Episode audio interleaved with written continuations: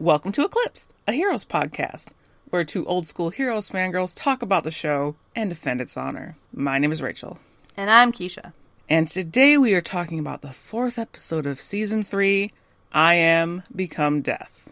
Keisha, do we have some new news? We actually do. Uh, this came out yesterday, so good timing. Uh, Masi Oka, our boy Hiro, is going to be part of the ensemble cast of a new Brad Pitt movie called Bullet Train, which, if you've heard anything about this in development, has an incredible cast list already. And so I'm really excited to get to see what he's going to be doing in it because they, they don't say on the press release. But uh, yeah, it's like Brad Pitt, Joey King, Aaron Taylor Johnson, Brian Tyree Henry, Zazie Beetz, Andrew Koji. It's great. Like, oh, I, lo- I love like a big cast, like heister action movie. So I'm very excited. Good for him. That's a big deal. So, Yeah. Um, just that though. I don't really think there's anything else from anyone else. But yeah, some Heroes news. Woo ish, kind of, I guess. Adjacent, Heroes you News know? Network. Ba.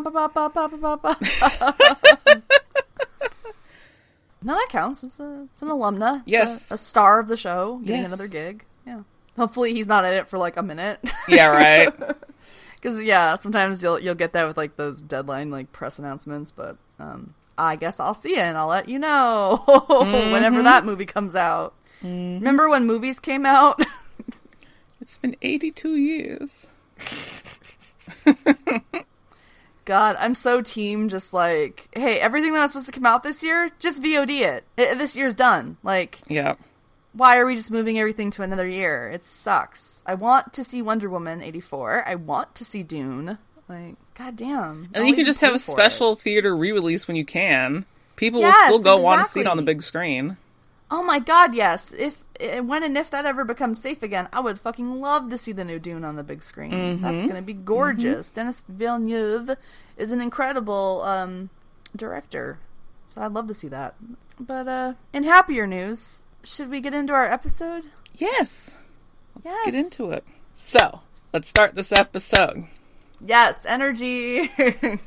We pick up with Mohinder in the loft lab, and he's all scaly, scabby still, and he's kind of taking notes on his recorder of like, ah, man, side effects, what, what. And while he's taking notes and being sensitive to light, he's hearing an argument unfold from uh, the, the loft above them. And so he takes off and goes up there because it sounds like someone's having a domestic dispute. He knocks on the door, and then the guy opens it all like, eh, none of your business. Everything's fine here, isn't it fine, sweetie? And uh, he also is very racist to Mohinder, by the way.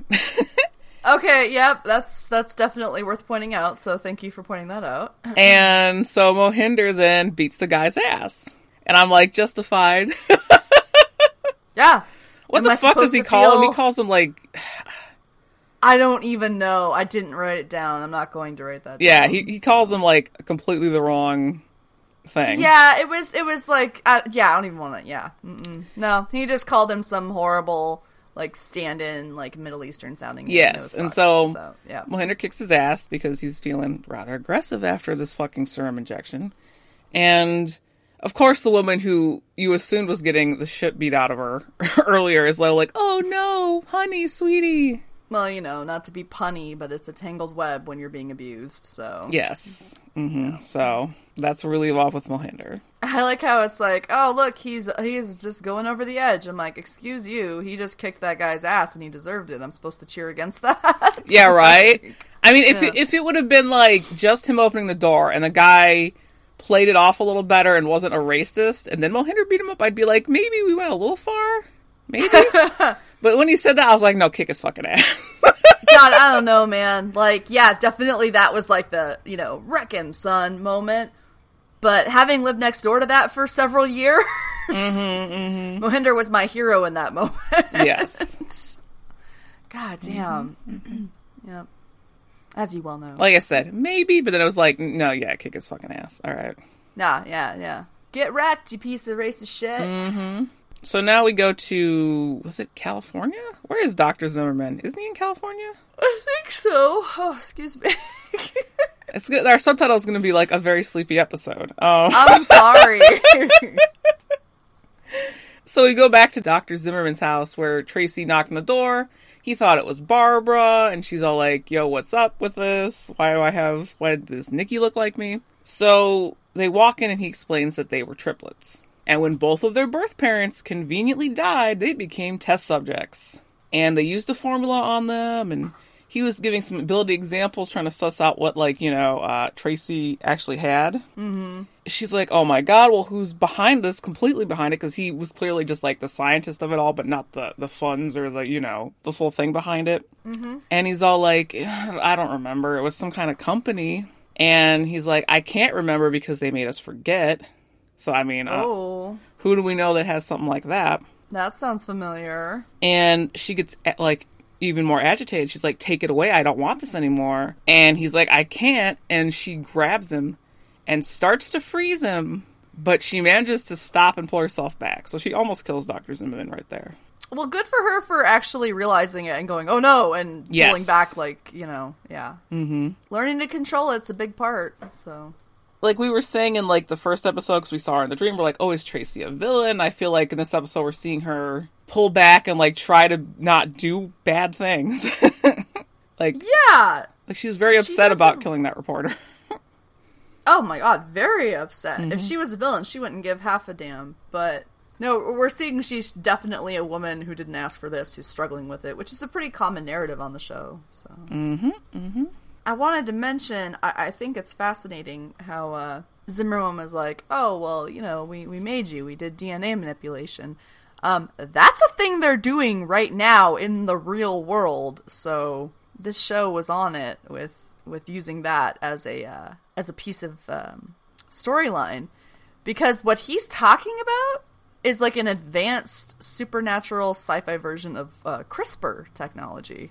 Mm-hmm, mm-hmm. They're just doing gene editing, Yep, yep, and uh, it's it's it's uh, it's scary when you think of it that way. I was like, we're not that far away from doing weird shit like that. Like we're already doing things we shouldn't be doing in that regard. Maybe someday people can freeze stuff. I don't know. Could happen. Uh, yeah, I was like, it's CRISPR. Holy shit. That's what they're doing. That's what the company did. Uh, did you want to mention the framed photo in uh, Zimmerman's Oh, I forgot. I, I I saw it but didn't write it down. Yeah, we get to see a photo of like Zimmerman, a woman who we don't know, um, what looks to be Nikki slash Tracy, so it's probably Barbara, and Probably Barbara. the German, What? uh, the very dead German who got Elijah in the last episode. Um, That would be the word for it. Um, so we at least know his last name, maybe? Zimmerman? yeah, We'll never learn his first. nope, nope, nope. Yeah. Um, I, th- it's still wild all the little like family connections they fit in, like the German here, and then you know the Gordons of it all. Um, yeah, interesting stuff. Connections that you wouldn't pick up on like just casually that are like, oh, interesting. Mm-hmm. Yeah, and they very clearly, I mean, they they went on that shot for a reason. They're like, hey, look at this. Like, know, Remember that guy? remember that guy? Rip him. highly implying that he also may have been a part of this like uh, test subject formula thing. Uh, probably. Because I mean, that's going to be the big thrust of this volume. Is is uh, those who were made and those who were born with it. Mm-hmm. So yeah, Which they mention later on, yeah. yeah, they do. Like may- maybe maybe she's born with it. Maybe it's literally just CRISPR technology to the nth degree. or maybe it's Maybelline. Um, yeah. Yeah. So So from that to Africa, well, we get a, a little small bit of Matt, which is pretty much what we saw in the last episode, where it's like you're going to do a walkabout, and he sits down, he eats the hallucinogenic, and his eyes go white. But I think I don't think there's much extra, except for I think it's implied that he is seeing about he's seeing what's about to happen. Mm-hmm. So yeah. he's just like our narrative device. Like, go into his eyes and let's see this future. Like, yeah. Which um, I have to say, I like how they showed this bit again. Um, there's something about the way they shoot it, which to me made it seem pretty goddamn clear that Usutu is like fully painting this ability to see onto Matt's mind. Like, just the way he was like standing near him and stuff. I was like, I, I feel like this is definitely what we talked about last week. Mm-hmm. Mm-hmm. This is what he's doing. He's he's allowing him to see. Not much to add there. No, it's just that. it's just literally yeah. It's just a little setup, so you're like, hey, Matt's here, and it's going to explain why we see other things in the future besides just following Peter, who Keisha, take it away. Oh boy. Okay. I'm really going to regret asking for all this later. So, we are taken into the pocket bad future. Future Peter says it's bad, but is it? I don't know. Let's find out. We are popped into New York City, because it's basically the apex of the, or, you know, the whole fucking center of the show. Um, we see the cracked earth painting once more. It's like a giant mural. Present Peter is like, this seems pretty normal. Like, I don't know, this seems like the New York I came from. And future Peter's like, mm, it's really not though. And as uh, present day Peter looks over, he realizes, oh wow, people fully just have powers and they're using them in public. And a lot of people want to fly. Mm-hmm. I think that's kind of funny. There's like a speedster or two, but everybody wanted to fly, which is hilarious because that's that's usually what people say, right? Like if you had a superpower, what would you want to do? And usually people say fly, so they just they went with that. yep. Um. So you see like business people talking, and then they're like, "All right, Bob, we'll see you later," and then you know one flies away. And uh, Future Peter's like, "So there's an injection that people can get." So powers for sale if you can afford it, and for grabs if you're desperate enough right? Present day Peter's like, well, you know, that's kind of weird, but I don't know. That doesn't seem too bad. And future Peter's like, no, people can't be trusted because they're weak and they're jealous and they're violent. And then I looked pointedly at the real world for no real related reason. and then um, just looks out at window that isn't there. Because Peter's like, no, there's there's there's always good people, always. And future Peter's like, ah, God, I used to be so fucking naive, huh? He's like, no, abilities are the new weapon of choice. So, you know, they're arguing about this whole, you know, the dark versus the light thing. And future Peter is walking with him. He's like, okay, it's not safe out in the open. I just need you to see this uh, because they think I'm an extremist, that I'm a villain. And uh, he's like, here's what's up. Someone from your time is putting together a formula that gives people abilities, and you got to stop him, Pete. And so Future Peter's like, so what you need to do is you need to find Sylar you know, to save the world, because that's a normal sentence. and Peter's like, Sylar? He's like, that guy? He's like, the what? And future Peter's like, yeah, with his ability, maybe you won't make the same mistakes.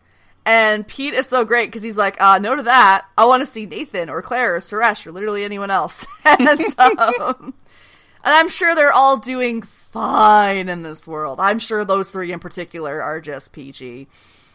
Um, and then Future Peter says the thing. He says, Not all of us were born with abilities. Some of us were made. A line was drawn, sides were chosen, and it tore us all apart. And at this, we see Bad Girl Claire stroll up. And she's got a gun, and she kind of knows how to use it. And she shoots and kills Future Peter, which I feel like, still to this day, I feel like is the equivalent of a sucker punch. Because, like, she got the drop on him. Mm-hmm. Um, tries to do the same to present day Peter but he runs and he, you know, he he books it, and the Haitian's there, and it's like, oh no, what will Peter do? He can't use any of his powers. Oh, he'll just bash the Haitian in the face with a fucking uh, trash can lid. so you don't need a power to do that, bud. It's it is like the most extra thing. It's like um, how when we were watching uh, Powerless. And Peter did like the curb stomp on the guard. It's like, God damn, Pete! like, because he takes a running jump and a leap like Captain America and just bam right in the face and he gets away. And uh, Mushiro. Mm-hmm, mm-hmm. I watched it like three times. I was like, "What did you do?" yeah. Um. So when we come back, we see dead future Peter and he's on a slab, and Bad Girl Claire is there with Daphne, um, who has a different hairstyle because it's the future, and Knox. What? Stroll in. And uh, she's like, okay, so this one's dead, but there's another one uh, you know, killing Petrelli, it's obviously easier said than done, as they've learned. And so Dark Claire is like, we need to use Molly. because we can use Molly to figure out where this other Peter is. Daphne's not crazy about the idea. You can tell that that's not going to go over great at home. Uh, what? At home? What would Daphne have to do with Molly? This is wild. And so Dark Claire is like, they gotta find every Peter and kill them, clearly. Every Peter in the world. They all gotta go. So Every goddamn time traveling Peter Petrelli. Um, so it's like a, a, neat little moment for us to kind of see the the them of the team. So we've got Bad Girl Claire, we've got Daphne, and we've got Knox working together. It's an interesting group to have together, isn't it? It sure the fuck is. And while we we see that Claire is certainly a darker Claire, why would she be working with someone who is a level five villain? A villain, Claire. Yeah. But that being said, on the show so far, we've only seen Knox kill one person, and that was Yep. another villain. yep. So, you know.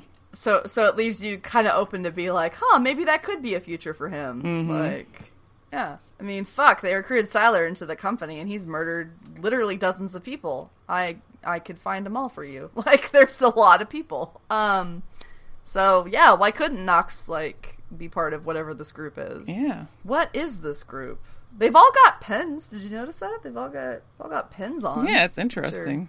Kind of weird. Yeah. Yeah. They have like a weird little design on them. You can see it sometimes. Yeah. I don't know. That probably won't mean anything. Later. No, I totally don't have that pin. No. No, I totally don't have that pen right in front of me right now. it's on my desk. Mine's on like a pin board, so. So yeah, um, that's what's going on there, and we pop back over to present day because that's what we do in this episode. This isn't like five years gone. We're not just going to be in the future the whole time. We're going to go back and forth a lot. So like, strap in. Uh, present day, Hiro and Ando, they're in a level two cell, and yeah, I know, Kitty, level two, and um. Hiro's very like got a bee in his bonnet. He's like, I have to save the world. The future depends on it. I'm the only one who can do it. And Hiro's like, haha, there's a vent in here. I can get out this way. Like, Ando, come give me a boost. And Ando's like, no, no, I'm not speaking to you. Mm. so, I love it. He's so sassy. He's like, you're so powerful. Help yourself. And uh, Hiro's like, "What the hell, bud? Why why are we doing this?" And Ando's like, "Cause I think you're still upset the future me murders you." And they do on this whole thing. And he's like, "Yeah, yeah, am. You know what? Cause how could you?" And Ando's like, "Well, I could never, but I'm damn. I'm starting to understand why I might could. Like, you're really pissing me off." So they have a little snit, and it's just yeah, it's just kind of a continuation of what they've been doing this season so far. So, but in a uh, level two cell, so in company custody, which is like a new thing for Hiro. So Yeah. and Ando. They gotta work out their issues. I mean, really? So they gotta stick them together, guys. Come on, get on the same page. Yep. Yep. Not gonna save nothing otherwise. Yep, yep. But uh, what very important senatorial task is Nathan up to? So, uh, Nathan's gotta pick out a new desk. Uh, and I mean, I joke, but that's literally um, that's one of the things they have to do. So and Nathan's kind of like, isn't this Tracy's job? Because again, Tracy's just MIA, and he's like, where the fuck's Tracy? she's supposed to be his chief of staff, and she just is, just fucked right off. so another staff member comes in and is like giving him some desk options, and Linderman's like, Linderman's there, of course, and he's like, take the Dulles desk. It sends a message, and I have no idea who Dulles is. Do you have you looked that yeah, up? Yeah, I was gonna look. Actually, I was gonna look. I was gonna make a note about that. Keep going, and I'll I'll butt in at the end. And, you know, Nathan at this point knows he's the only one that can see Linderman, so he decides to be sassy and take the Robert Kennedy desk instead. And, uh, which is the one that his other staff was like, said, suggested. He suggested take the Robert Kennedy. If I was to pick one, I'd pick that. So Nathan picks that. And he has a little snit with, uh, Linderman after he, after the other staff member leaves you know, he's like, I'm the only one who can see you, and like, what are you, a telepath? And Linderman's like, huh, it's nothing so obvious. So Nathan's like, all right, so it must be brain damage, right? Which, you know, even more reasons for me not to listen to you. I almost fucking, you know, blew up New York a little bit, bit ago. Yeah, yeah, yeah. Pretty much. Yep. And Linderman's like, I just want to help you, Nathan. With my help, we can get the presidency. The greater the fall, the grander the ascension, Nathan. You always knew that. and Linderman's like, you know, I am the path to your salvation. And Nathan's like, no, it's not the path to my salvation if you're the one leading the way. Good for him for realizing it. Mm-hmm. But will he stay as steadfast? Yes. Because I mean, you dangle that office in front of Nathan, he does bad things. It's canon fact. yes. So He's trying to fight that right now, though. Yeah, good for him. I'm I'm proud of him. I really am. There's a great moment in this scene that uh, where where uh, Nathan mocks Ghost Linderman's accent. It's pretty good. oh, yeah. I was like, oh, look at you, you sass. um, so here's why I think that was significant. So John Foster Dulles was a diplomat. He was a Republican. He served as the Secretary of State under Eisenhower. He was a significant figure in the early Cold War era, advocating an aggressive stance against communism throughout the world. Interesting. So that is pretty big for all the shit that's going to come later. Mm-hmm. Um, so it's great that Nate was like, mm, "No, I'm going to pick the Robert Kennedy desk." Who Robert Kennedy was JFK's bro, and everybody thought was going to be president, and he died tragically. But he was a symbol of hope for a lot of people during some really dark times, and uh, yeah, I feel like that's pretty on the nose with um, the struggle that Nathan's having right now. Actually, Yeah. So I- I, see why they had that whole bit about fucking desks. So yeah, I was gonna look it up, but again, by the end of the episode, I'd completely forgotten. yep, yep. Because I was trying to get into play Among Us with you. Mm-hmm. Yeah, yeah, yeah. True fact, true fact. Which I was playing since I well, was I playing since I fin- yeah, I was playing since I finished the episode. and then Yeah. you started later, and I was like, "You want to join us? We're playing hide and seek." Yeah. Okay. Yep. Mm-hmm. Yep. Yep. Got my little skin on, and I was ready. yep. Yep. Yep. Oh boy. Yeah, so I like I like that scene uh, quite a bit actually. There's a lot there. You just have to look a little deeper. So Mm-hmm. Yeah, him choosing the Robert Kennedy is him being like, no, no, no, I'm not doing the season one Nathan stuff anymore. I'm gonna learn from it.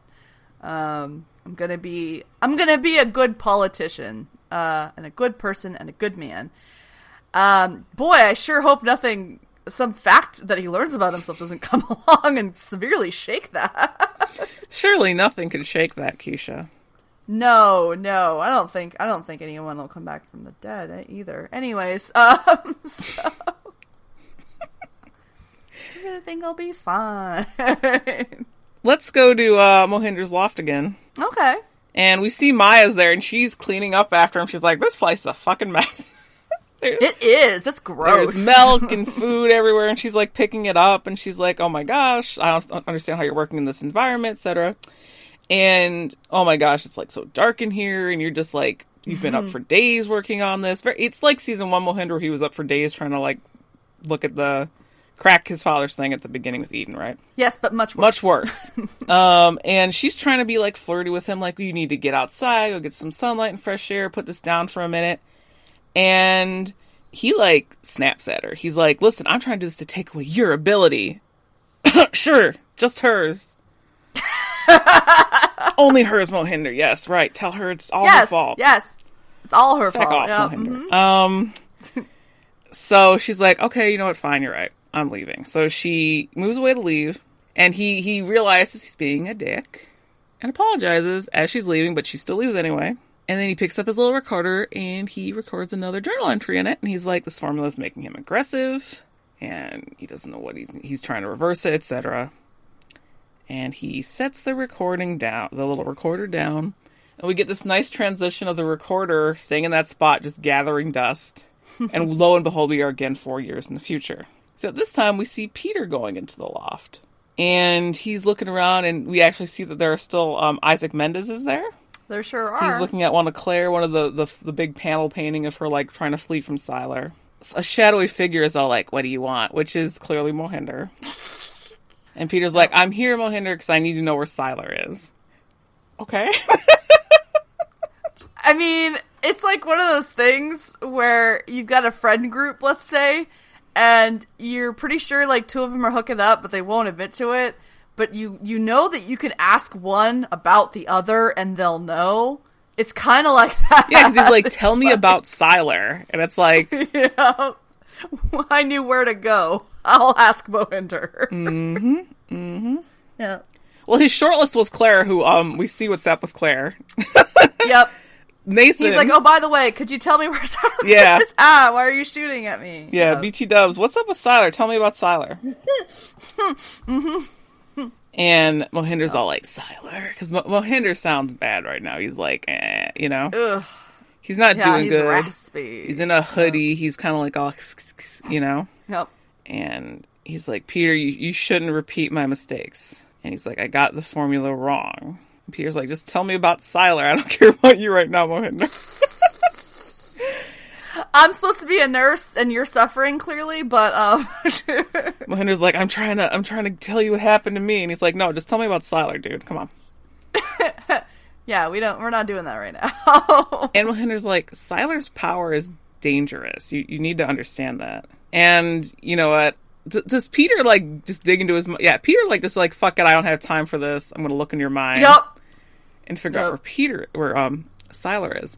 And Mohinder knows where Sylar is, exactly where he is. Yes. Yes. Which is like, how the fuck do you know where he is? What what kind of what happened between A and B that they're chill?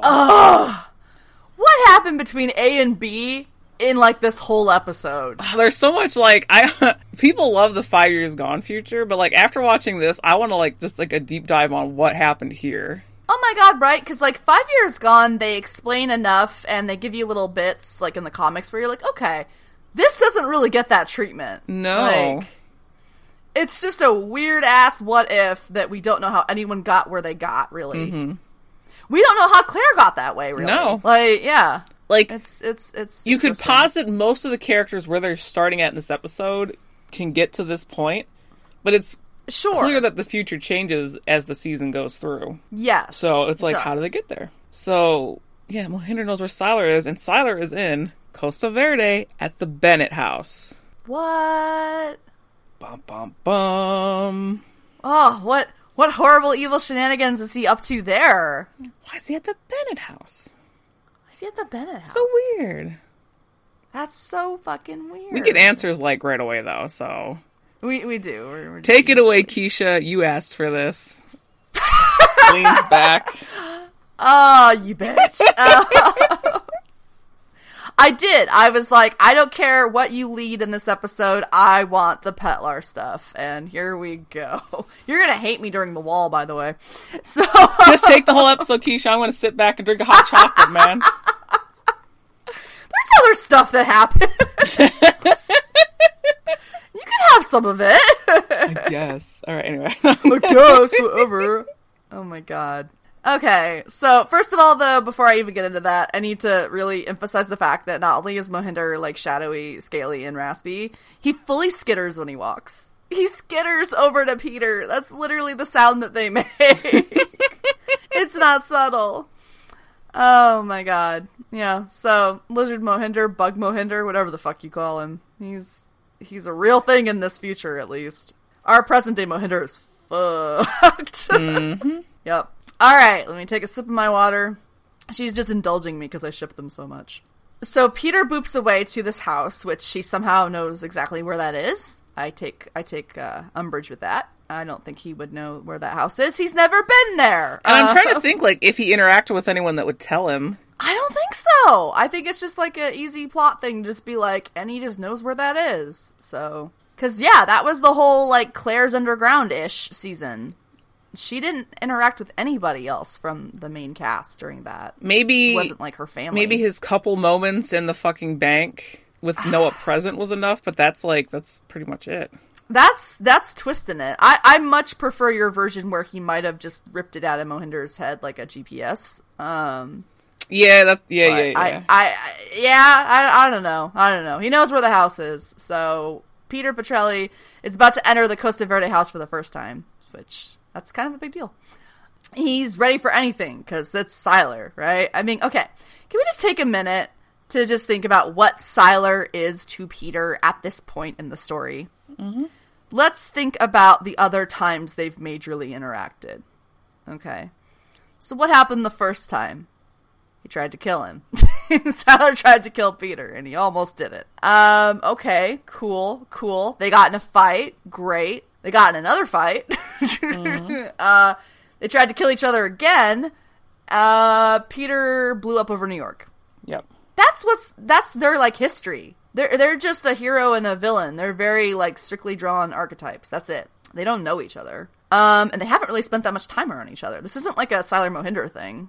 So Peter goes in. He's got flames on his hand, Flint's flames, which is interesting because like okay, so then does that mean even in Jesse he could get a power? Uh, he, you could argue Because he was he was barely out of Jesse before he was booped away. yeah he got knocked out for like even though time was stopped, I guess. Yeah. So if he could get a power in a person who can't do that, that is exactly how overpowered Peter Petrelli was at this time. So that's a lot. Uh, yeah, so he lights up with Flint's flames. He's ready for anything. He's ready for death, destruction, chaos. Sylar, right? Um, instead, he gets a, a small boy and cartoons, and what the fuck? a little a little blonde boy runs up to him, and he's like, "Hey, Uncle Peter, Dad's making waffles." What the fuck? what the fuck on this day?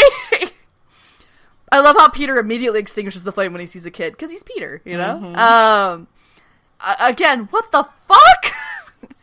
so we pull back to reveal. Um, there's Sylar. All right, he's talking to the kid. He's like, "Oh, what's up, champ?" And uh, Sylar is just he's fully Gabrieled out. He's is in the kitchen. He's making waffles. He has a he has a novelty apron on that says "Hail to the chef." Like, um, I can't.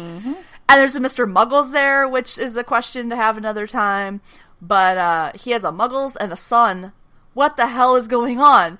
And and Peter's all of us in this moment. He goes on a face journey to to to just like eclipse any other face journey in the history of the world. Uh, Milo's face is everything in this scene. he doesn't know how to react to any of it. He steals up when he sees Sylar, notices that he's standing there. He's like, oh, you know, it's still Sylar. I gotta be ready. And he's just comes over and he's like, oh, Peter, it's so good to see you. And he goes in for the biggest of bro hugs. And he's like, ah, if you were told me you were coming, I would have made extra. Does a little chuckle, spins on his heel, and goes back into the kitchen. Who the fuck is that? You're Peter right now. Think in Peter's mind. You're like, who is this man? this is not Kirby Plaza. This is not Mohinder's apartment. What is going on? There's such a great little Oh music God. sting too before the commercial there. I there. know. I know. Yeah, it's so fucking good. oh my god. Um true story. This was on part of a promo, him coming up and hugging Yep. him and was like, I would have been extra. Teehee. And uh, I laughed so hard at it that I fell out of my bed. I remember it very clearly. I was like, what are they doing? um, so we go to the ad break and we come back, and it's Gabriel and Noah in Costa Verde, as it says on the thing, and you're like, what is going on? Uh, Gabriel's heating up syrup. What the fuck? He goes over to the kid. He's like, "What's the magic word?" And the kid's like, "Abracadabra." And he's like, "Well, it's a magic word, so close enough." And he gives him the syrup. And it's like, "What is going on?" Peter is just like, "What the hell?" the whole time in the background.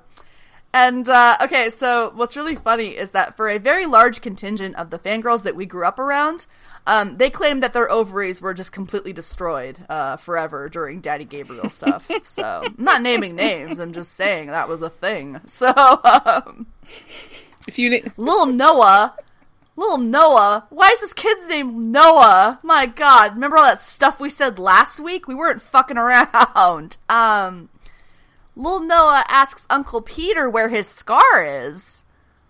And Sylar immediately is like, okay, so we need to handle this right now. He's like, mm, grown ups need to have a little chat in the other room. I'm gonna start your waffle for you. All right, there you go. And he leads Peter away into what used to be Bennett's office in our world with like the doors. Um, and he immediately like kind of turns around on him and gets a little more silery. He's just like, "Huh, you're not from around here, are you?" And uh, Peter like kind of tenses up, and uh, as soon as he tenses up, you can see Gabriel's just like, "Oh," he's like, "All right." To you, I get it. All right, you're not from here, so I'm the boogeyman in your world, right? Uh, well, it's a hell of a thing you come in here to find out that you and I are brothers. so okay, so, so Peter has to see this version of, of, of Gabriel of Sylar, who's not the version he's come to know. This like you know arch villain. He has to see him as a person now, and then also, I'm sorry, what was that, brothers? But they don't have time to linger on it, you know, because time's a ticking. Um, so Gabriel is like, yeah, you know, I'm sorry you traveled all this way here for nothing, because I'm not going to help you. I won't. I won't do what you want me to do. I can't. I won't give you my ability for your own good. And it's so funny because they have such an interesting role reversal in this moment.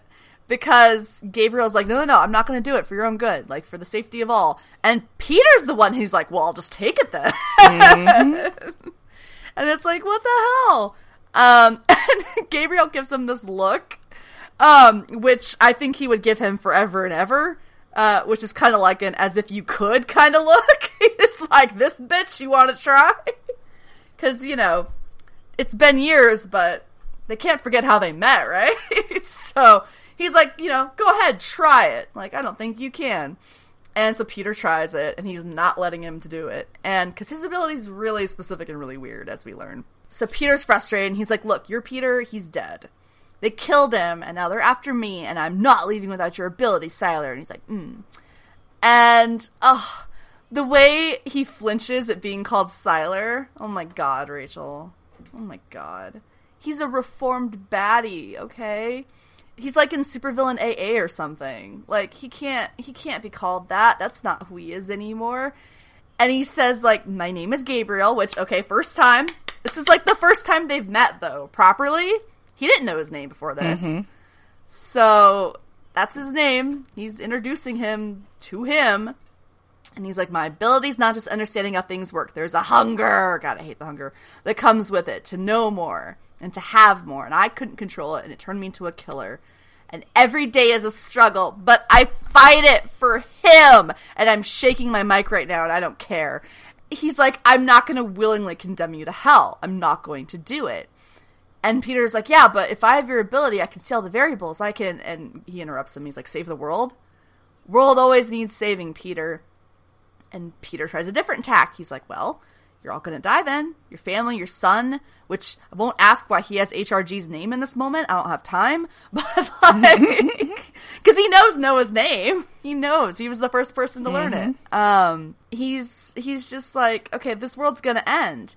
And uh, um, I'm sorry, but you're all going to need to have a moment with me for Sylar Fashion Talk. You know, my favorite recurring segment on the show that Rachel hates. Um, so, okay, it needs to be noted what he what he's dressed as because Gabriel's wearing khakis and Chuck Taylors and a hoodie with like a button up on underneath it. He looks like an aged punk dad, like like an old punk rocker that has a kid. You know who? You know who that kind of reminds me of? Kind of reminds me of if Zane Taylor got the chance to get old, but not the real Zane Taylor. His his version of it, hmm. his favorite persona of it. That's what he chooses to present himself as. Like, oh, that's there's a lot to unpack there, man. There's a lot to fucking unpack there. Um, so Peter is pushing him, and he's basically like pushing an addict to take a drink right now. Like, he's being very like their villains Claire dot gif in this moment. So he keeps pushing him. He's like, here, paint it, paint it. You'll see. You'll understand what I'm talking about. And so reluctantly, Gabriel does. And he's like, don't let him see me. Not like this. And he instantly channels that ability like it's nothing because, you know, he's very powerful. And uh, yeah, that's the first bit of what happens with those those two wacky kids. Oh my fucking god. This moment, I could just dine on it forever. It's the most petlary thing ever. There's Do you have any there's thoughts? so much to unpack. There's so much, and we will not get answers about so much of it. So, yeah. Like I just want to take.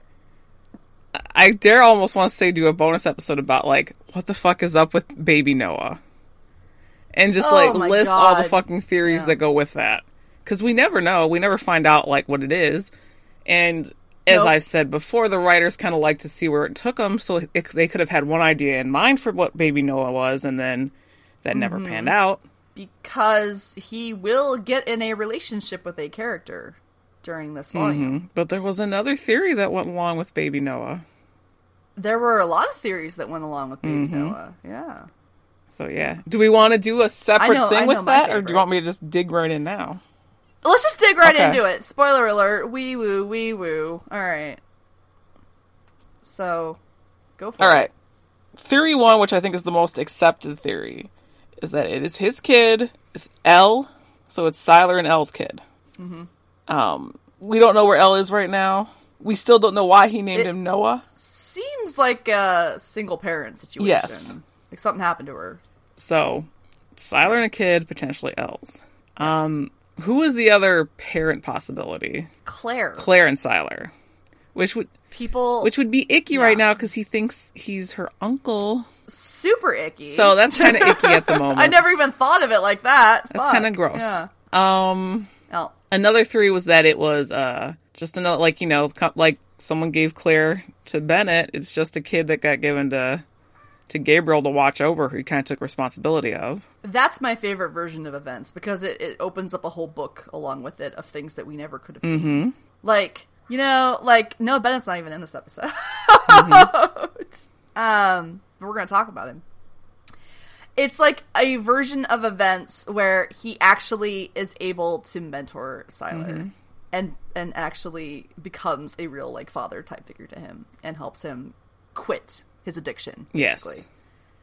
and is brought in to you know the company fold properly and becomes friends more with noah like they actually see eye to eye for once and i think that's part of why claire later on will say what she says. Mm-hmm. so that's the version i see where they're like okay we can actually trust him to raise this child. And also because we know that if he has a reason not to fall back then he'll focus better. So I fully believe in that. I, I think that one to me makes the most sense. Because then we have the fourth theory, which I swear was a theory at the time too, Are you gonna say what I think you're gonna say? which was there was some time travel fuckery that occurred, Oh God! and this Uh-huh. is actually Noah as a child. Yep. little baby Noah. There, I think the only like, like you know, screw in that um theory is that the eyes are wrong. Like, doesn't the kid have brown eyes? I don't remember. Something was like I remember there being like that was the thing people were stuck on for that. Yeah, he doesn't have blue eyes So um, like Coleman. But take that as you, you, you, know, take that as you could. It could be fucking Noah that Yeah. got somehow reverted to child form. Which is funny considering like the house he's raising him in, the dog he's raising him with. Like you know, like Yeah. it actually kind of works. So bask in those theories because we never know. wr- who wrote this one? I would love to corner this person and be like, "What was the deal with baby Noah?" Let me find, let me look it up. Hold on, I'll look it up right now. This episode was written by Aron Coleite. I'm telling you, it is the the dream team of Pokaski and Coleite. They fucking know how to write Sylar. They do, and it makes me happy every time they're involved with something. So yeah, that's who was this episode, and directed by David Von Ancken. Huh? So That's not a name we've heard before in our list. no, no. Interesting. Um, yeah, honestly, of those theories, I subscribe to.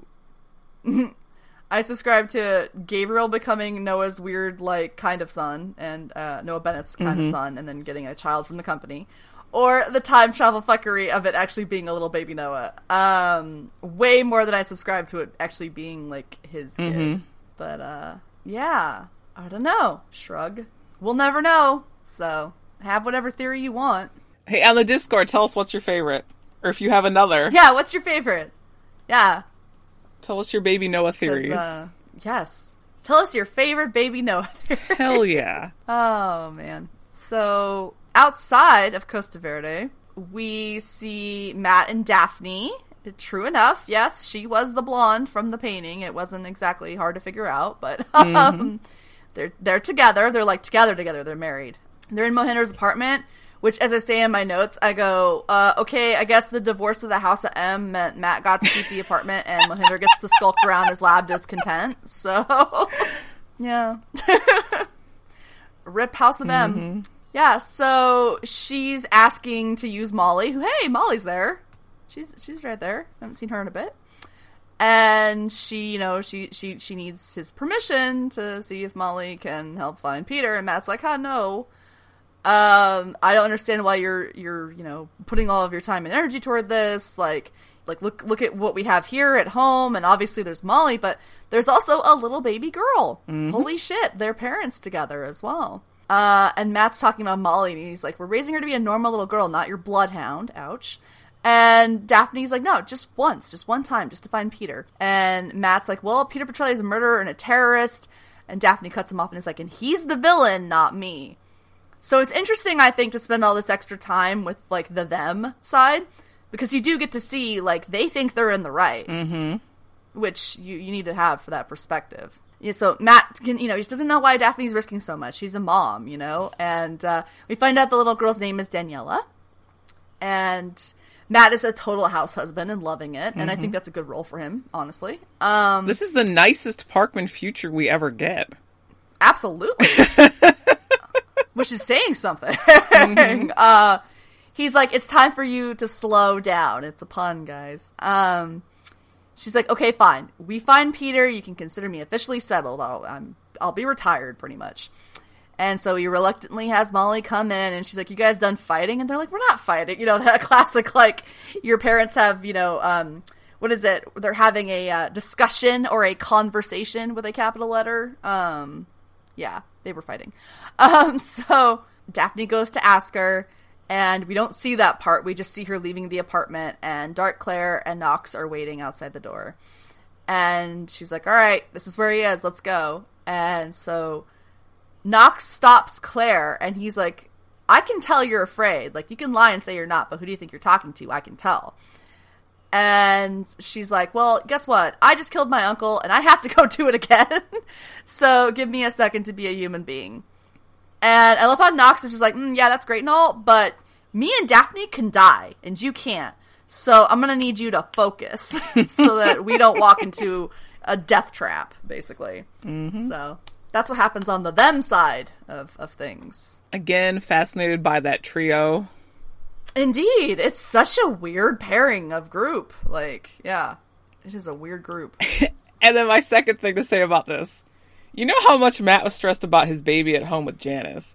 Can you imagine a pregnant fucking Daphne that wants to run everywhere Oh and how God. fucking manic he was about that? Oh my god, He god, can't right? speedster the baby, and she's like, "Feck off! I'm gonna speed." oh my god! Oh, Yeah, I, I could imagine him being just ever so helicoptery with her. So, yep. Oh my god! Cannot even Oh imagine. man, And me neither. Me neither. Uh, I, I, yeah. Matt and Daphne is interesting. Mm-hmm. Um, because it's like, okay, I could see it. You know, like in the future, you're like, all right, it's established. But they choose to try to bring that into the real world, and I think that's an interesting choice. Mm-hmm. So we'll get to see that much later. But don't just think this is totally isolated into this weird future because it won't be. No. Um, but uh, yeah, back at the house, Sylar, sure enough, he paints a destroyed world, and he's like, hmm, "All right." So he unstraps his watch, which is the watch, the Sylar watch, and he hands it to Peter. And Peter sees that his fucking his his persona it was the name of a watch. Do you know what I mean? Like it's really giving him this extra layer of like there was always a person underneath all this. He's like it's a scar. It's a reminder of what I was and what I can be. So I want you to fix it. And Peter's like I'm not a nerd. I don't know a thing about watches. and I got laid in high school. No. Um, Did he? sorry. I don't know, maybe. He didn't seem to have a problem with the ladies with Simone and everything. Like, I, I don't know. He was being a little odd shucks with her. I don't know. he's all shucks awkward, but he's cute. like, you know. I don't know. Bonus episode: Did Peter Petrelli get laid in high school? an, an investigation. Oh my god. Oh, okay. I'm sorry. I'm in a weird mood. All right. Um, but no, he's like, I don't know a thing about watches. This is never anything I've ever done. And Gabriel's like, all right, well, if you want to learn to access my ability, you have to fix the watch. It's like a Mr. Miyagi kind of thing. And he's like, listen to it. It's like a symphony. Every piece is a part and it's working together in perfect harmony. If you can understand the complexities of a watch, then you can understand anything. Everything cause, effect, action, reaction, how to change the future and he lifts little gears up TK wise and he does it. He fixes the watch. And so that was their moment of empathy. That was their moment of connecting. And he gets it. And so now he has the power now. And the first thing Gabriel says is, I'm so sorry. And they don't get time to really go with this much longer because Noah's calling for his dad. And he's like, Not now, Noah. And you hear Knox in the house say, Yes, now. Oh boy. So they go out of the office, and Knox has little Noah in his grip, and Daphne and Dark Claire are there. And Dark Claire is like, just come quietly, Peter, and we'll leave them alone. And Gabriel's like, no, teleport out, Peter. Like, just get out of here. And Peter wants to be noble, because, I mean, like, that's his thing. And he wants to help them, because he brought them here to their doorstep. And Claire says a weird thing, which is what we kind of talked about, where she's like, This was my house first to Gabriel. You took everything from me. And I'm like, okay, her house, her power, her dad? Like, I'm serious. Yes. Like, there's a weird subtext there. mm-hmm. It's a weird subtext there. Um, so Claire points her gun at the kid. Oof. And Peter takes his chances and he confronts her. And he's like, You're not really going to kill me. And she's like, Yeah, I am, though. And she's like, One bullet in the back of the head should do the trick, and I'll let the boy go. And she's fully ready to do it, too. Like, she's not fucking around. And he's like, What happened to you? How did you get this way? And she aims the gun and she's going to do it. And he rushes over, thanks, Daphne, and punches her out. And it turns into chaos. All hell breaks loose from this moment. I had to watch this scene several times to figure out everything that happens. Daphne grabs Peter and she super speed slams him through the glass of the office doors. Noah gets free from Knox and he runs over to his dad, who tells him to go hide. Daphne super speed punches Peter in the office. Outside of the office, Knox is feeding on the fear in this moment, and he goes for Gabriel, who's a notorious glass jaw, so he goes down after one punch, you know. And um, he's like, I understand your power. You get stronger with fear. Well, I'm not afraid of you.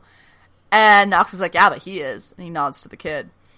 And Gabriel tells him to run, and Knox picks him up and throws him through a table, which we all know from present day is exactly how you piss Sylar off. Like, you want Sylar, you're gonna get Sylar. Throw him through a table. That's what they did in the fucking Mohinder apartment. like, you're, you're asking for it now. But then, oh boy, then Knox kicks him across the room, and Gabriel accidentally smashes into Noah, who is just dead.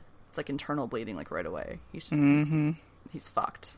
Um, oh boy, you you done fucked up now. And I like how everyone stops fighting because yeah, a a young innocent child was killed, but also they know they fucked up. They're in it now. Like you wanted this, you got this. So I will not refer to him as Gabriel anymore from this point because it's Sylar you got now. And so he gets up and he starts bringing the fight back to Knox. And Peter's getting an upper hand over with Daphne. And Sylar punches the shit out of Knox. And he's got the glowy hands from Kirby. He's got the nuke hands. And he's flipping out. And he's like, they killed him. And Peter goes back in there. And he is starting to go full Peter at Kirby. He can't control it. It's going down and he's glowing and it's spreading and his emotions are going all over the place. And peter's like gabriel! And he calls him gabriel oh my fucking god. And, and before he goes boom he says save us. And he destroys costa verde. Just fucking destroys it. And that's where the ad break was. So we don't know who lives. So uh, thoughts? A couple, a couple. Um, Mm-hmm. I love that Peter just immediately is like, "All right, yeah, this is Gabriel," Yes. and his willingness to my heart. forgive informs a lot in later seasons. It sure does, even after Sylar does arguably the worst thing ever to Peter. Because we always see a very jaded future Peter, and we Yes. never truly get to that point with present Peter. Not really, no. He always maintains hope, which I, I still say is because of certain people he meets along the way. Yes. But, yeah. So that's that's interesting. Um, I, I like that when like all right, hell starts to break loose. Noah doesn't just get away from Knox. Knox like releases the child. Yes. Like his beef is with Gabriel, and like the whole That's true. The whole no one wanted that kid to get hurt. No. They were there that was Peter. like the very last, like, you know, scenario. Like, they, no one wanted that. They weren't even really there for Sylar, honestly. No, they weren't. He was fully living this like weird retired company and or like witness protection life. They they they had no beef with him. They just wanted So- Peter. Yep. So, Again, interesting dynamics all around. It really is. It really is.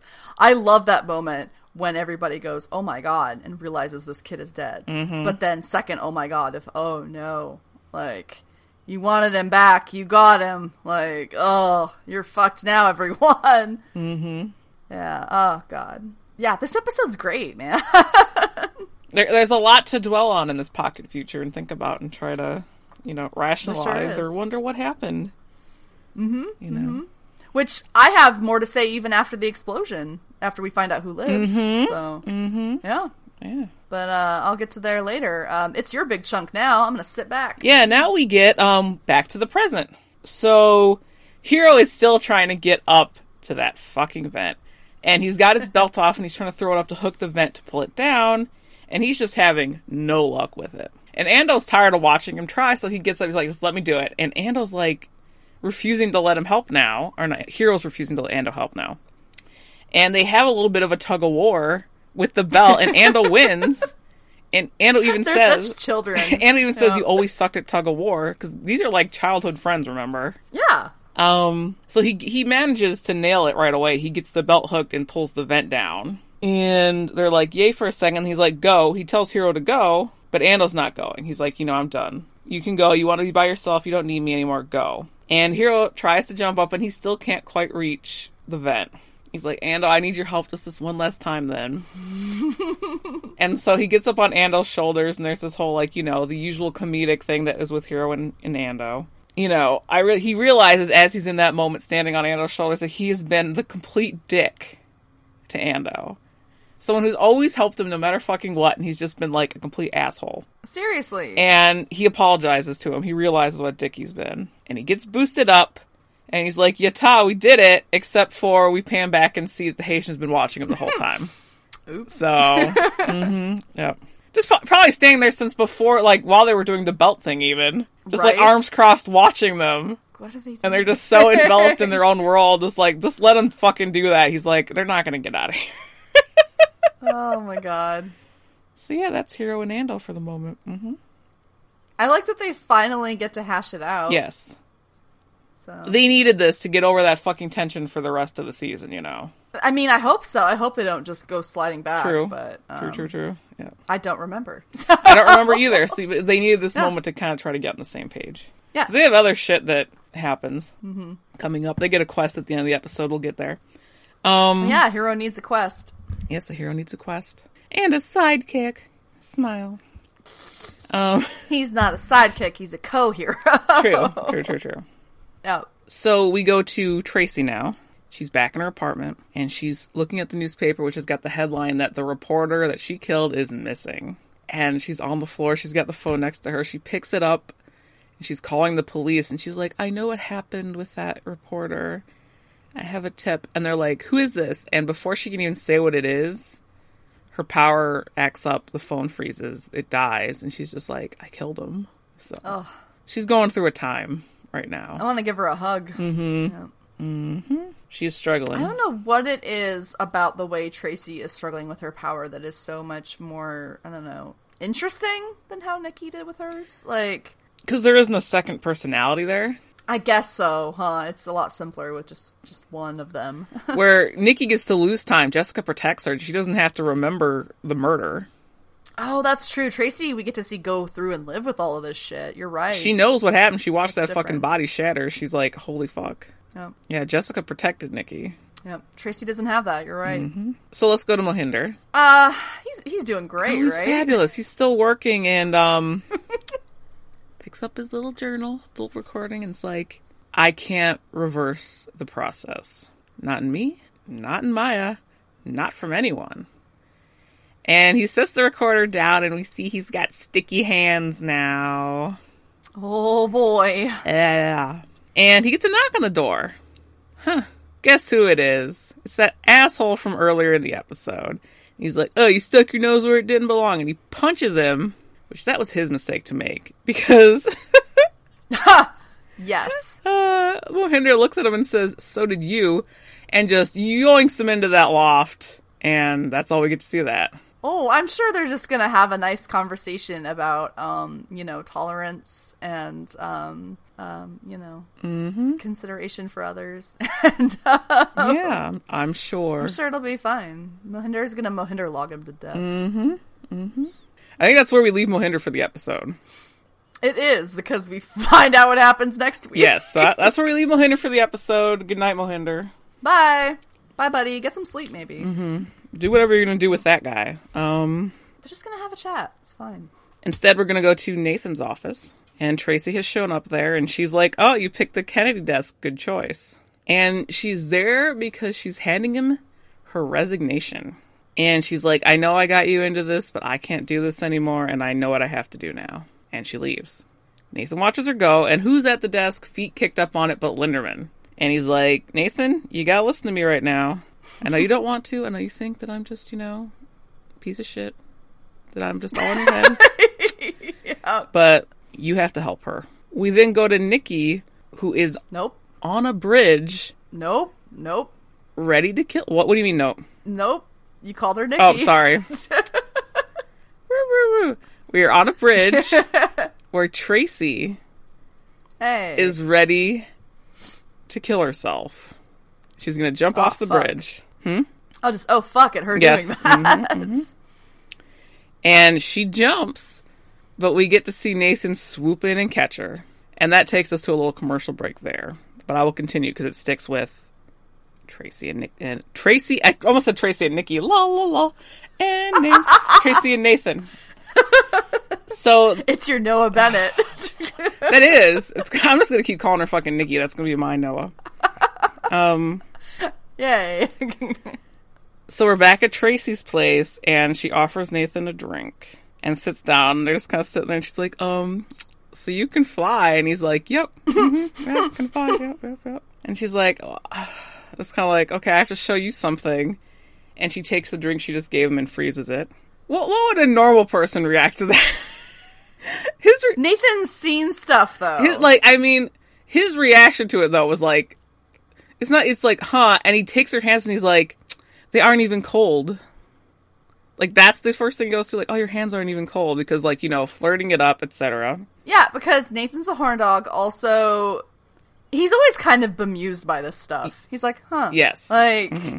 yeah, he never goes. He never goes. Oh, no, no, I wasn't expecting like a whoa, else. but I was like, you just say this woman from killing herself, and she's Yep. like showing you I also have an ability.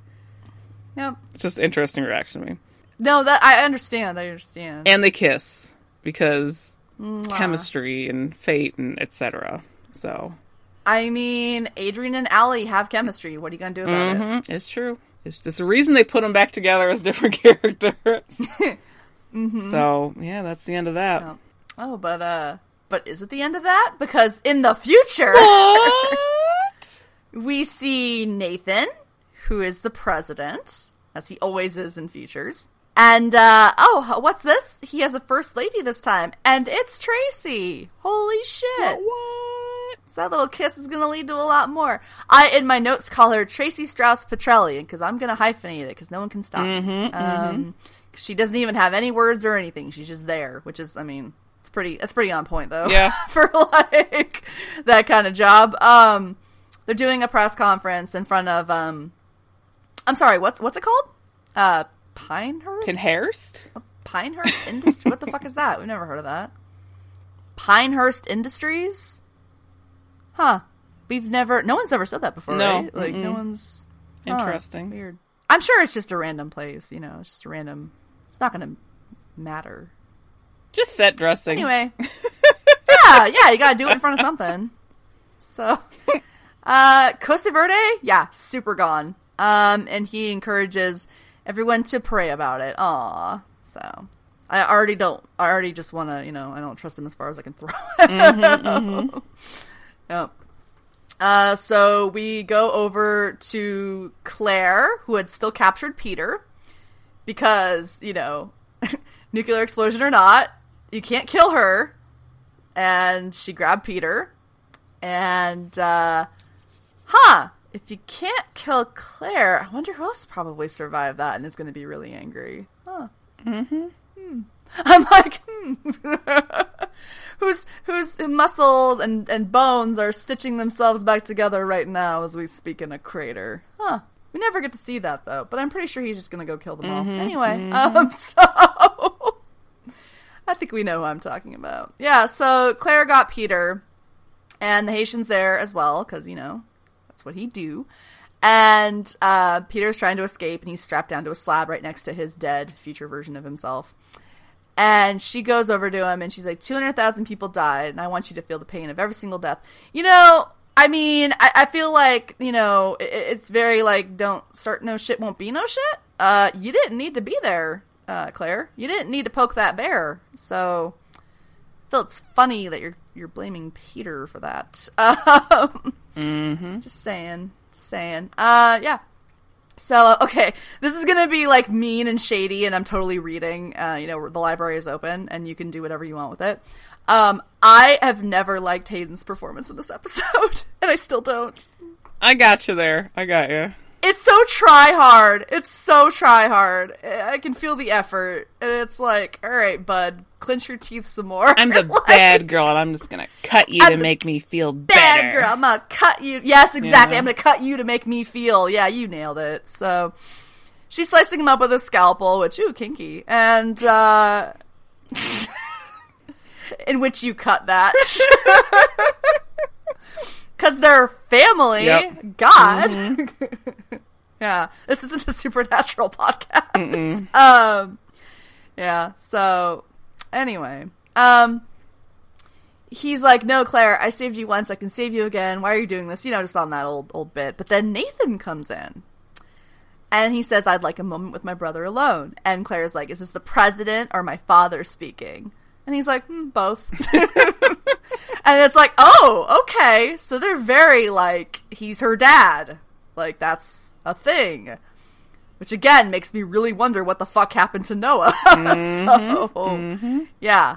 And uh, the uh, Haitian and Claire leave, and everyone leaves them alone. And Nathan's like, I know what you're doing. I've seen it. The world's splitting in half. Like, I've seen the painting. I've heard the dreams. I'm not stupid.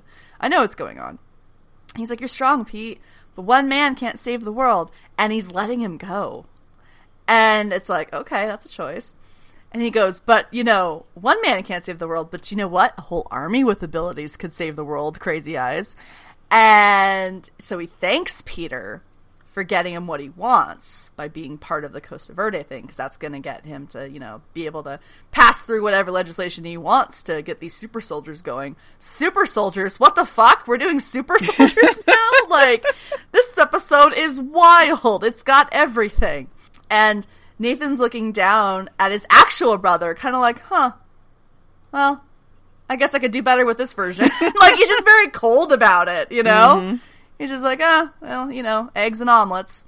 And so he's like, you can read minds, so read mine. And he thinks he can just get this Peter on his side, you know? Probably because he's like less cynical than Scar Peter. Um, but instead, we have a Peter who has Sylar's ability and thus also ugh, the hunger. So he Sylar chokes Nathan. And he's like, I understand your intentions and your emotions. And I'm like, oh god, here we go. And he throws Nathan against the wall. And he fully fucking Sylars his own brother to death. Because it's the hunger. And then uh, Peter sort of boops out of there leaves that mess there. Just, you know, the rest of the people in that future can deal with it. You know, whoops. My bad. So he boops back out, just right into the present day, and he boops into a level 5 Sol. And who is meditating there but the Sylar that we all know and love? And uh, my boyfriend's not here right now, so uh, he's just so hairy in that tank top. Can we just. Oh. Um, I'm giving us the content that everybody can appreciate. Thank you. Um, so, which you're not going to like the next thing I have to say at all, and you're going to cut it probably, but I don't care. Um, the next two things. So Peter boops into his cell, and he's got no shirt on. And I'm going to say the thing I said to you last night, which is I've seen movies on Cinemax at 1 a.m. that start like this. I think, and um. Sylar can instantly detect his presence without even turning around. He's like, ah, Peter. and do they talk or relate as people? No, they prepare to fight because this is what we're used to. and Peter launches himself at him and he holds him up by his throat. And he tells him he went to the future and he took his power to save the world. He's going to understand the future. He's going to gonna figure it out.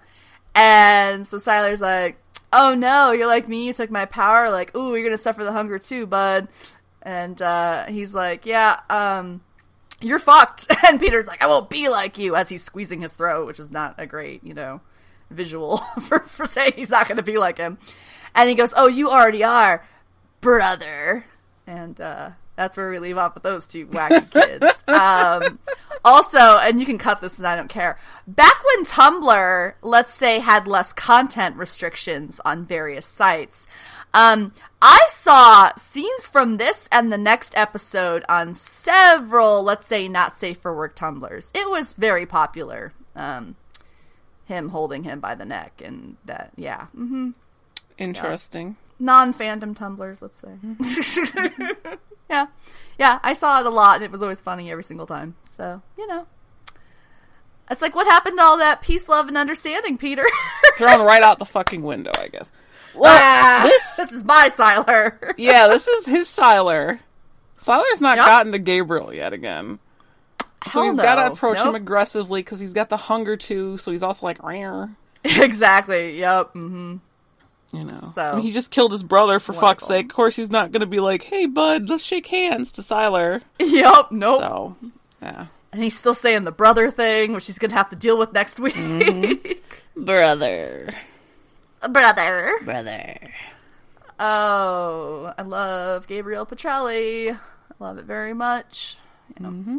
But uh just because Peter left the future doesn't mean we're done with it, does it? No, it doesn't. Um, we even get to see confirmation of what I said earlier. Matt is still in Africa and he's sitting on the ground, eyes white, aka he's seeing the future. And we see that he's seeing him and Molly watching TV, watching the aftermath of that explosion in Costa Verde. And Molly's like upset about it, and the baby's crying, and he kind of like snaps at her, like, "Go take care of your sister." So she goes off to go take care of the the baby, and there's a noise at the door, and he gets up and he sees it's Daphne and she's standing there and you're like, oh, she got away, she speedstered.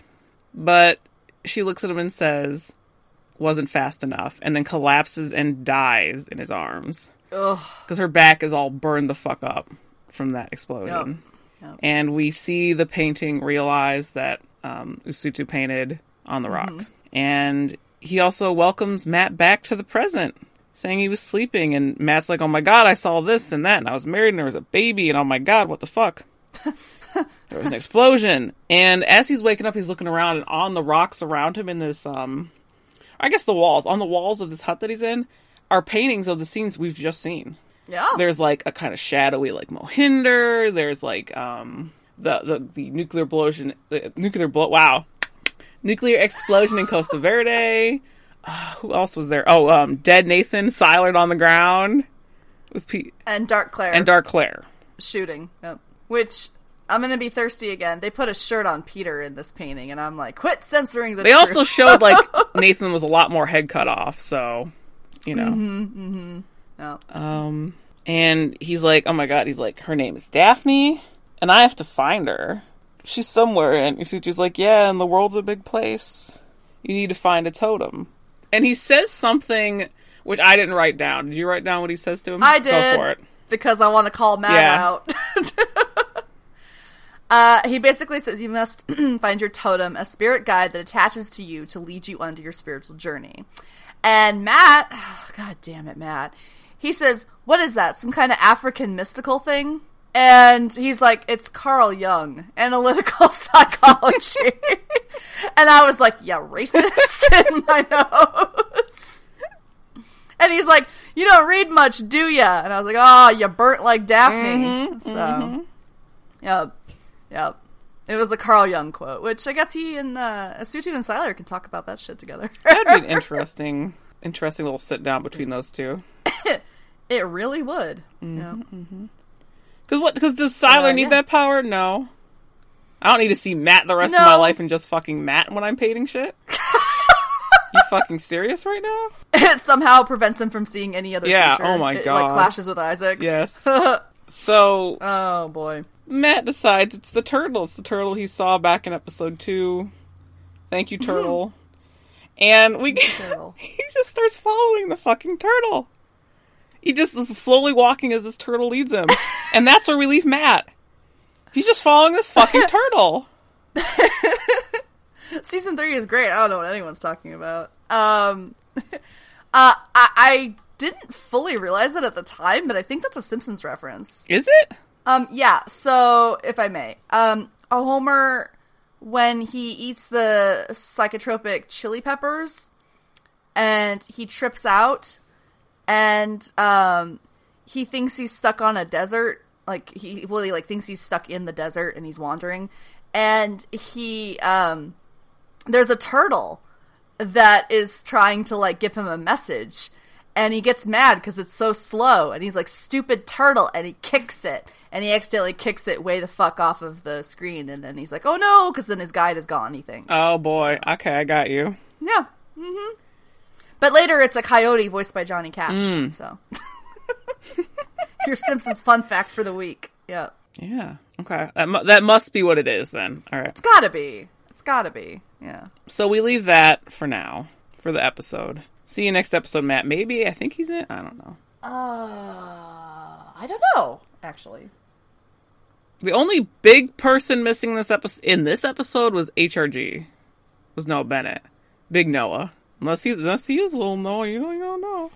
I don't know. I mean, you know, could be. He might have been here the whole time. Bum bum bum. Just be like, oh, real Noah Bennett's not in the episode. Someone goes, oh, like, I present to you board with pins on it. just go full fucking Pepe de Silva about it. Just Charlie from It's Always Mm-hmm, Sunny. Ah. All right, so we now go back to um, the company facility. Angela is at Bob's desk, and she's got Hiro and Ando on the other side with Haitian kind of behind them. And she's like, "So, where's the formula at, boys?" And they're like, uh, "We got yoinked." I'm sorry, I don't know what to say. And she's like, "Well, they have both sides then, and we have lost." She's like, and she's like, "You know, your father always had faith in you, Hiro, and he was clearly mistaken in putting that faith in you." Ugh. And Anna's like, "Don't listen to her, Hiro. We won't, you know, An- he won't rest until the formula is safe." And she's like, "Well, that's good because you know what, Hiro? You have the key to unlocking this whole mystery, huh? Interesting. She's she's giving him a quest." Uh huh. He likes those. We cut to Hiro and Ando digging up a grave. and Anna's like, Are you sure this is a good idea, bud? And Hiro's like, No, but there's no turning back now. And they drag a coffin out and they open it up. And who is lying inside the coffin but our good old buddy Adam Monroe? Our buddy from before. our buddy from before getting a breath of fresh air. and they kind of look at him, and he wakes up, immediately sits up, grabbing Hiro by the throat. Hiro, you son of a bit. To be continued. Hey. What's up, buddy? Hey, hey! Special guest star David friends. Anders. Holy shit. Mm-hmm. yeah. I love special guest star David Anders. Oh man. Oh man. Adam's heading back to have fun with our friends, and I'm sure he won't be mad at Hiro for long, probably. Yeah, we'll find out next week. Oh, we sure will. We sure will. Smile and thumbs up. Eh, oh boy. Yeah. Any overall thoughts on the episode?